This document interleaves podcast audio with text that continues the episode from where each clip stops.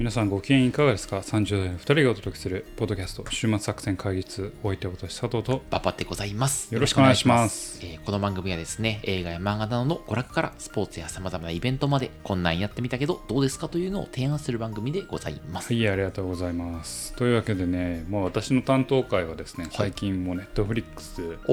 しばらくやるっつって、うんうんうん。まあ今日今回はネットフリックスでうん。はいで今回やったらちょっとまた漫画とかをはいはい。最近ちょっと全然漫画に触れてなかったなと思って、うん。漫画とかに戻ろうかなと思うんですけど、今日はねちょっとネットフリックスのうん。話をしようかなと思ってるんですけどね、はい。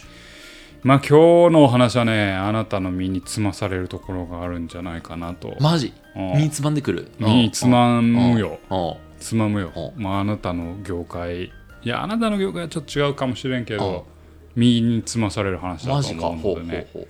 耳をかっぽじって聞いていただければ。思いますね大した自信やな。というわけでね、はい、やっていきたいと思います。引き続き聞いてください。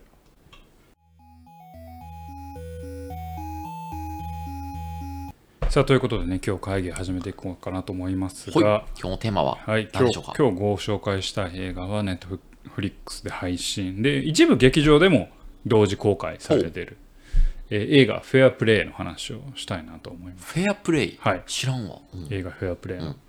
えー映画フェアプレイはあの今ここでご紹介するんですけれども、あのまず先に申し上げますと結構エロです、あ、そうなんや。はい、R18 ですのでちょっとお子様はまああれですね。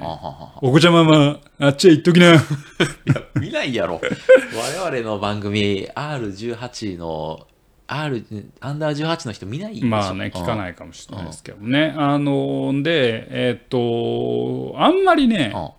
なんかサイトあの評価サイトを見るとうん。あんまり評価は高くないんあ、ですよ。そうなんだ。あん。まりね。映画の評価サイト映画の評価サイト行くと。はあでも僕結構ねこれ面白い映画やなって思ってちはあょっと今日はそれをあの今まあ日本のねネットフリックスのランキングだけで言えばうん。なんかまあその定点観測なんでまああのその時見た時は6位とかに入ってたり。まあまあ高い。まあまあはあ。の主張はされてるかなって感じなんですけどあんまり評価が乗ってきてないので今もうあの映画 .com だと0.9あー0 3.0とか。ああ、そんな。3.0はまあそんな高くないよね。高くないので、はい、という感じです、でそういう意味で SPS ですね、SPS はまあ3ですね。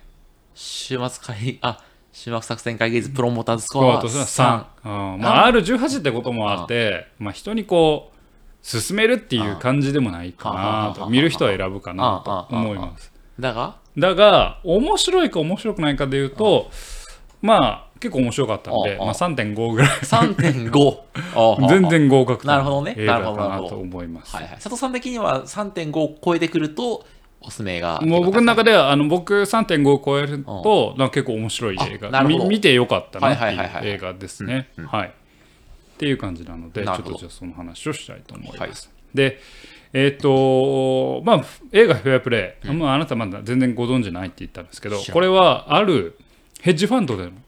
お話です。ヘッジファンド。うん。うんで、えっと、私、まあ、この番組でもよくしお仕事もの取り上げてると思うんですけど、大体、爽やかなお仕事ものが多いんですよ。うん。あの、なんでしょうね。苦難があり、派遣アニメととかやろ？派遣アニメとか、あの、今年で言えばエアーですかね。マイケル・ジョーダンの、うんうんうんエアーとかの話をして、まあ、爽やかなお仕事ものを取り上げることが多いんですけど、今回はね、結構生々しいお仕事ものを取り上げる。それがフェアプレイかなと思います。で、フェアプレイ、じゃあ内容を言って言っていきますね。まあ、監督、えークロエ・ドモンドさん。クレドモンド。うんクロエ・ドモンドさんうん。で、えっと、主人公、エミリー演じるのがフィーバー、えーディネバーさんとああ、はあ、いうか、はまあ、このエミリーという女性が主人公あ、はあ、はあ。で、その恋人役、ルーク。うんこれはオールデン・エアエン・ライクさんね。知らんけどな。ま誰も顔出てけへんしな。あ、で顔が出てくるのゼロということで。まあ、そのエミリーとルークのお話ということをちょっとまず頭を覚えてください。うんでこのエミリーとルークはあるヘッジファンドにいますと、ほまあおまあ、大きい証券会社みたいなう。うんうん。ところにいるとエリートや。エリートですでどうやら職その職場にはですね就業規則があってうん社内恋愛禁止なんですよああ、そのパターンね。はいうん。生を金というまあ何？大きいもの。はい金とかまあ証券って。大きいものを使って株とか。扱ってる中で、うん。まあそういう恋愛のいざこざがあると、まあ、ややこいことになるんでしょう。なるほど。働いたことないんですそういうところで。まあ一応就業規則上恋愛禁止なんです。よ、ところがこのエミリーとルーク。2人とも同僚同士で、えーそのヘッジファンドで隠れて恋愛をしてるわけ。なるほど。2人と。はい。秘で密の社内恋愛。人のその社内。うんで冒頭ぐらいでもう分かるんですけども2人はもうすごい仲が良くてうん熱々で、えーもう冒頭5分もな経たないうちにルークが、えー、とプロポーズすると。ほうほうほうエミリほう結婚してください、エミリーも喜ぶと、うん。でまだ会社上は内緒だけど、うん。まあ事実上婚約したみたいな状況になる。はあ。はあ。は2人は。あなるほど。で悩んだら俺らが偉くなってこの社内恋愛禁止みたいなルールをぶっ壊そうぜみたいなことを言ってると。なるほいうようなそんな感じど。なんですよね。うんうんうんでそのヘッジファンドである時 PM えっとこれねプロジェクトマネージャーの PM じゃなくてえっと何あポートフォリオマネージャーって言っておお、証券会社ならではやな。えーっていうまあなんかな課長だか部長かぐらいのポジション、まあ、課長よりも部長部屋与えられてたから部長ぐらいのポジションなのかな、その人がいきなりクビになるんですよ。まあやっぱり向こうやからね。あまあ、パ成果でなければ首を切る。うん。みたいなそんなあののが起きてる、うん。でもうこのシーンからこの映画のちょっと伝えたいことがちょっと出てき始めるんやけど、あの社員があの映像でね、セクハラパワハラ、えーまあそういったハラスメントの研修を受けてるんよ、映像で、社員全員が。でそのガラス越しの向こうでその PM がクビになってんねんけど、もう荒れ果てて荒れまくって、えゴルフクラブでパソコンぶっ壊したりああのまあ殺してやるとかなんかまあ放送禁 F から始まる放送禁止用語を連呼するとかもうそこでもうなんかすごい温度がああるわけよ。だから表面上こういったハラスメントはダメだよって言いながら実際ヘッジファンドの中ではパワハラセクハラ、えーそういうのが横行しているというような。ところです。でその PM のポジションに誰が行くんだろうって言った時に周りがルークが行くだろうと。あはルークが行くんじゃねえかと。ははは。でルークもちょっといい気になってあもうプロポーズもうまくいってあでその上プロモーションまあ昇進まで来てああ俺が来て最な高じゃねえかってなった時あにエミリーあがその PM のポジションに入ると、ああ。はい、結婚相手が。結婚相手が。まあ、主人公はエミリーが。あ女性がその PM のポジションに入ると。ああ、なるほど。そこから2人の関係が次第におかしくなっていっておっていうそういうお話。いいね、うん。いいね。っていうお話で。うん。下世話な気持ちが 湧いてきたぜ。ドロドロのドロドロのお仕事ものです。はあ。でまずキャラクターのあの、まあ、特徴を言いますと、まあ、エミリーは、うんまあ、出自はちょっと貧しいだけど、まあ、もう端的に言うとめちゃめちゃ才能があって、うん。かつ努力もしててなるほど。でこれ結構キーワードやねんけどどんな状況にも順応できる、まあ、賢さと柔軟さがはあある女性なんですよね。優秀やな。でルークは、まあ、それなりに恵まれて生きてきたんだけれども何か信じるものがないと生きられないちょっと芯ああの軸の弱さがありつつかつ、まあ、作中ではちょっと無能というか、あまあ、そのヘッジファンドで成り上がっていくにはちょっと能力が足りてないあ。はいはいはいはい。そんな人間として描かれるなるほど。というようなところです。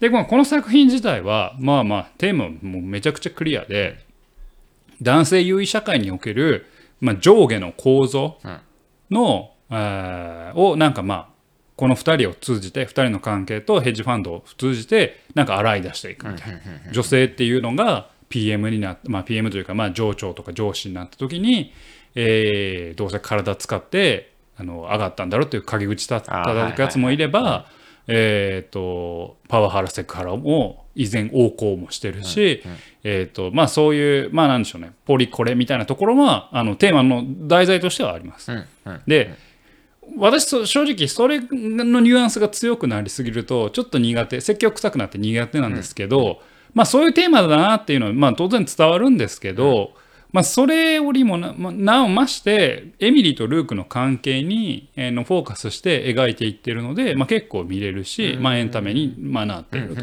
いうような作品になってます。でまあこのね関係性の変化まあその男性優位女性優位っていうののあの男性優位の社会の矛盾みたいなのをまあ洗い出していくっていうところなんですがこの描き方がまあまああのえーっと積極臭くならない範囲で面白い。うんうんうん。興味深い。でこれ R18 でまあやたらまあ、えー性的なシーン多いんですよ。あでこの性的なシーン多いんだけれども、その性的なシーンすらちゃんと意味があるというか。エロを見せたいんじゃなくて最初はもうルークも超生きってるわけ。あ俺は、えー有名ヘッジファンドの、あえーで働く社員だうぜん風で肩切るような。はいはいはい。エミリーはまああのー本当はエミリーの方が能力が高いんやけど、まあ、同僚でかつ恋人でちょっとルークを立てるみたいな感じなるほど。うんでだからルークもなんかしかもそのプロポーズもしてるから、もうなんか体もルークから求めに行くわけ。今俺がなんかムラムラしてるから抱かせろよみたいなあ。そんなんいいじゃないか。ああでなっていくわけ。うん。ところがうん、ところが、これ、この作品のここ面白いんやけど、エミリーが昇進してからうん、ルークは最初、形上はすごい、なんでしょうね。エミリーのことを褒めたたえるわけ。うん。いや、頑張って、さすがエミリーみたいな。うん。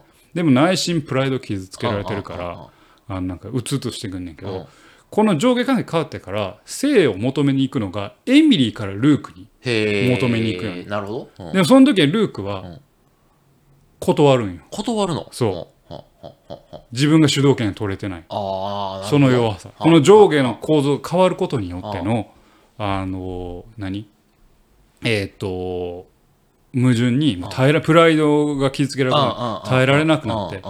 そういったところのでなんかまあ性を描いていくからそのエロを見せたいんじゃなくてこの構造の変化っていうのを見せるために描いていくんだなっていうのが分かるからまあまあまあ納得はできる。プライベートなところと、そのオフィシャルなところの、まあ、つながりみたいな話がどう変化するのか。どう変化するのかっていうのを見ていく作品で島工作とは違うわけだ。そう島工作とは全然違うんですよ。でこの作品ほんまに不思議というか、まあ、よくできてるんですけどもう大きいイベントは1個だけなんですよ。はあエミリーの昇進だけなんですよ。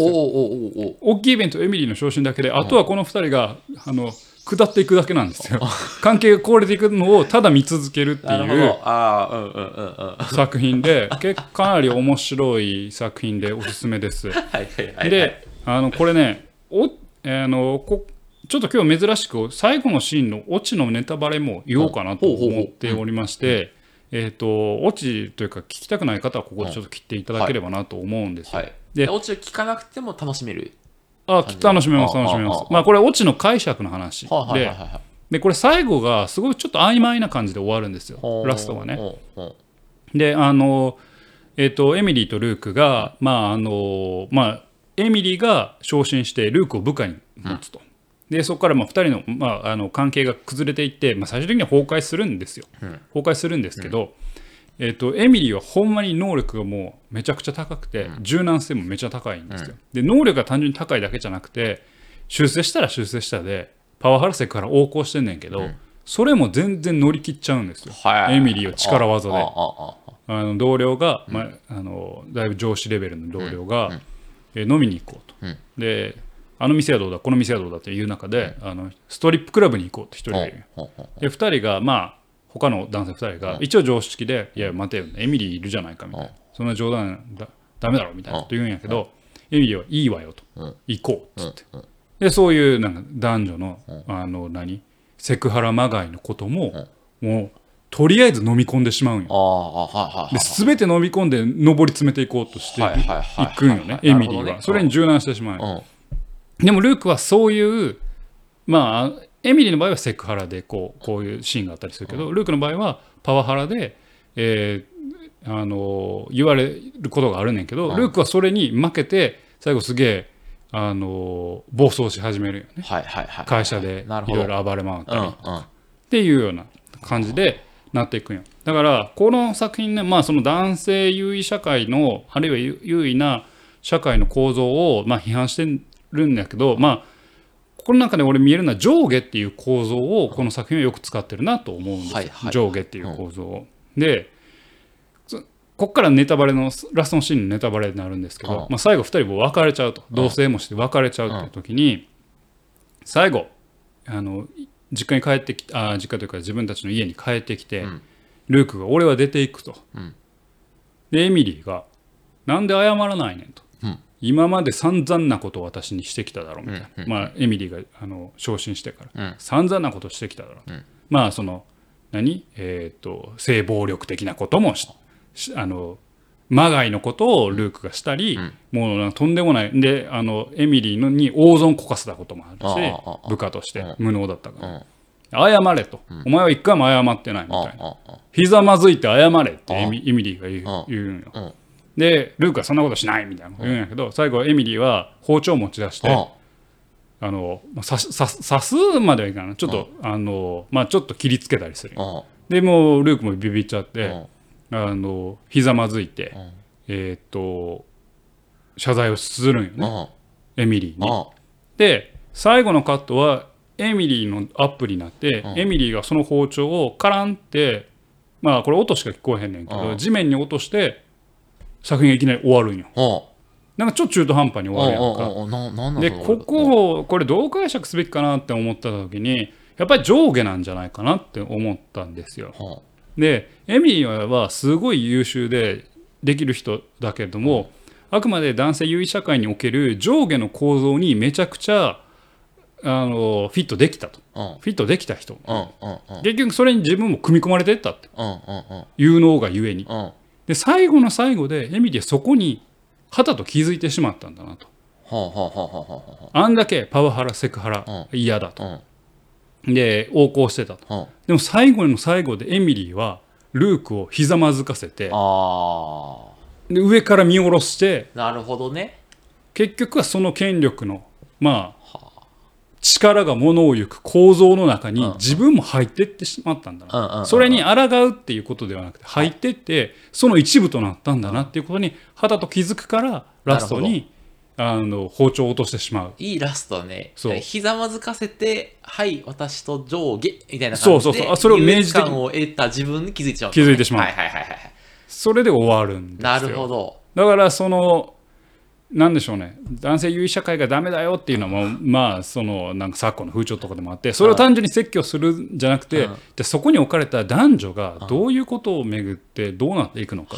で最終的にそこで活躍している女性って結局はそこに取り込まれた人だっはいはいはいはい。ていう一面もあるあるんだなっていうところに光を当てるっていうルことにールを改変するんじゃなくてじゃなくてルールに順応順応できる人間だったはいはいということ。なるほど、うん、だから結局大きいルールには誰もたあの抗いきれずに終わってしまうという。いやいい作品だね。いい作品だしなんかそれが評価が上がらない理由をなんとなく まあそうね。そうそうそう。うん。だからあんまりねあのこれちなみにえっ、とえっ、と BBC だかなんだかの評価は結構高かったらしいんですよ。はいはいはいはい。であとロッテントマトっていうん。あの何？えっ、とアメリカの映画レビューサイトがあって、うんそれってなんかまあ映画をよく見る人と、うん。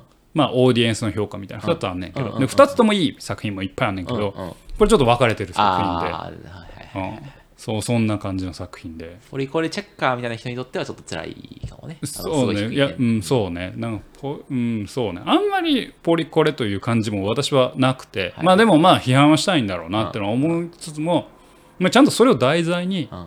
作品を描いてるからっていうなるほどね。その構造に取り込まれていくっていうあの様を見るとああ結構面白いあなるほど。えー作品だなと思ってぜひねあのまあちょっとエロいあのエロいし放送禁止用語めっちゃ出るし、ああああえーですけど、ね、結構みんな体当たりの演技でああ。のもう怖っ。証券証券会社とか、まあ、ヘッジファンド怖っみたいな。はもうほんまにもう俺結構好きなシーンやけあど最初にルークがヘマしてうんエミリーが大損こいこいたうんらそのさらに上司うんが「このクソ女アバズレ野郎」みたいなことを言われるんや。クソビッチ野郎みたいな。ああああ。どんだけ損しとんねんボケと。ボケみたいな。でもエミリーはもう能力でも取り戻すんや全てを。うん、なるほど。そその辺が嫌われる理由だこの映画かな。う んまあいいや。エミリー取り戻したらあのその上司がうん。なんか謝らねばならまいなるまいなみたいな。あこれ違うわ。前言を撤回しなければならないなみたいなことを言うんやけど、はい。エミリーのやっぱ強さはそこで「アバズレビッチ野郎って言ったことですか?」みたいなことを言うんよ目の前で。な何に対して謝ってんすか？ダンス君めちゃめちゃ強いよね。うんでそこで上司がちょっと苦笑いして小切手渡していくねんけうんどそれが日本円にして8000万の小切手をこれが彼の謝罪の気持ちだみたいな。8000万ぐらうんいそうそう。今のレートでポンって。100 150円ぐらいのうん換換算であ。8000万。あ。おっってなって。あすごいよね。あまあ確かに。8000万もらえるんやったら許すな。は8000万ポンやで。あはまあその成果を出したってことも踏ままあえてまあね。うんうんうんうん。はあそうなん。そうそうそう。証券会社すごいね。あまあ証券ヘッジファンドってどうどういうものになるんか俺ちょっとあんまはいはいはいはい。分からんけど、うん。まあでもすごいなと思って。すごい世界やなと思って。いやそれがどこまでねフィクションがあるか分からんけど、でもまあある種残った、まあまあひょっとしたらそれが真実かもしれないっていうぐらいのリアリティはあって、そういう男性優位な、まあ、企業体質、うん。うん。まああるいは企業が広がって社会において女性がのし上がっていくんだけどそののし上がっている女性も結局はその構造に取り込まれている、うん。ルールチェンジャーではなく、構造にと取り込まれてる人だからっていう、あるある面の被害者ではあると、うん。で最終的にはそれに自覚してるんじゃないかなと私は見たというような作品。いや面白いな。結構面白い作品。まあエロい、うんエロさがちょもう少しマイルドであればもう少しねあのこれ見てどうですか？みたいな社会派ドラマとして。広く進められるけど。かけど、まあ、まあまあエロいので、えーエロいし生々しいので、ちょっとね。なんか直接的な描写はそんなにあの直接的ななんかおっぱいが映るみたいなのも案外ない少ないんやけど、はいはいはい行為自体が。なるほどねなんかもうほんまにエミリーの途中から、昇進ルークに昇進させてあげるから私のあそこを舐めてとか言い出すんよ。おおはいはいはいはいはいだから要は性構造だから性性の優越性の転換も、はいはいはいはいまあそういうので描なかれる。るほどね。はあはあはあはあ。っていうような作品でなかなか刺激的な作品だったので、あのぜひね あのぜひねっていうか、わまあ、だから SPS3 なので、うん。あんまりこう広く私は勧められないですけど、まあまああのすごく見れるいい映画かなというふうに思いますんで、じゃあこのちょっと説明を聞きつつ聞きつつ、興味を持っていただいた方はぜひ。はい、見ていただければなというふうに思います。えー、と今回お送りしましたのは、えー、ネットフリックスで配信中の映画「フェアプレイ」でございました。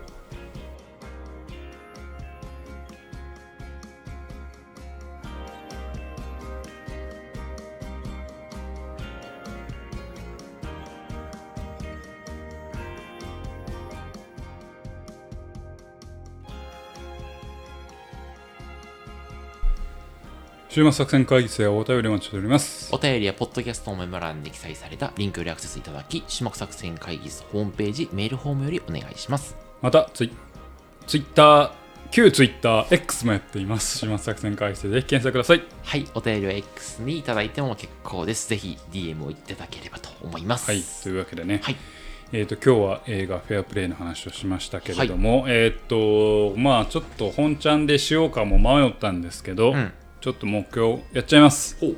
あのラストで。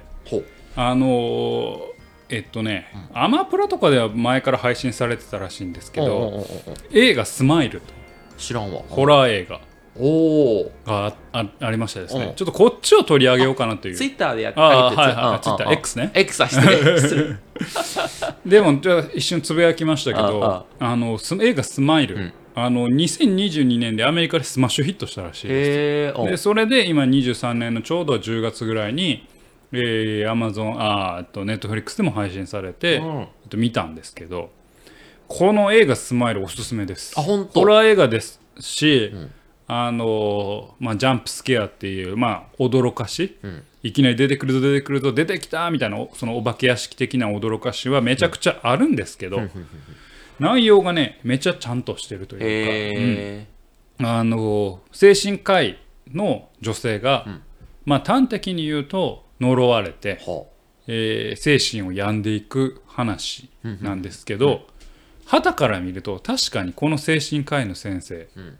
幽霊とか呪いとかじゃなくて、単に精神を病んでるようにしか見えへんみうたいな。っていう構造もあって、うん。その先生が孤立していく様っていうのが、まあよく描かれててあの単純に驚かしておしまいなホラー映画にはなってない。ああもうちょっと人間の、人間がちゃんとその、まあおまあ、おかしくなっていくっていう言葉は正しくはないけど、まあ、人間がある種落ちていく様を描いている作品としてこれかなりね面白い。面白いです。あのーなんでしょうね。うんこれおすすめです。で絵があのーまあ、ある種の呪いというか悪魔というかがあるんですけど、それに呪われてしまったら取り込まれてしまったら絶対笑顔になって死ぬという。ああそれでスマイル。スマイルなんですよはあ笑顔でお亡くなりになる。でこれあの妻と一緒に見てたんですけどあの妻まあまあ面白かったって言ってた、怖いの嫌いなんですうんよ、うんうん。僕そこからずっとあの妻がどっか例えばトイレ行ったり風呂行ったり。うん。で出てくるたびに僕スマイルで、ね、迎えてあげるようにしてるんです。どういうこそしたらすごい嫌がりますと ニコって笑ニコってーって笑って。おかえり。そうそうそうそう。ぜひちょっとこれもあのスマイルもおすすめなんであほんと。スマイルはおすすめ度4です。あなんで読んだやつがお前こんな SPS4 あのデザートで出てくるね。SPS は4ですね。あそうなん。4うんこっちの方がおすすめ、うん。まあ、怖いんですけど、あのだからホラー苦手な人はあれなんですけど、あの社会的に意味があるのはフェアプレーかな そういうことね。はいはいはいはい。まあでもホラー好きにはけどどっちも映画としては僕3点あの好みとして3.5ぐらいはいはいはい。つけられる。面白い映画なるほど。ですスマイルと,、はい。えー、とフェアプレー、はい。両方見見ていただければ、えー秋の夜長はいつの間にか過ぎていくんではないでしょうかというわけでお送りしてまいりました。ポッドキャスト週末作戦会議室。本日はこれに手を開き。お相手は私佐藤と。馬場でございました。また聞いてください。さよなら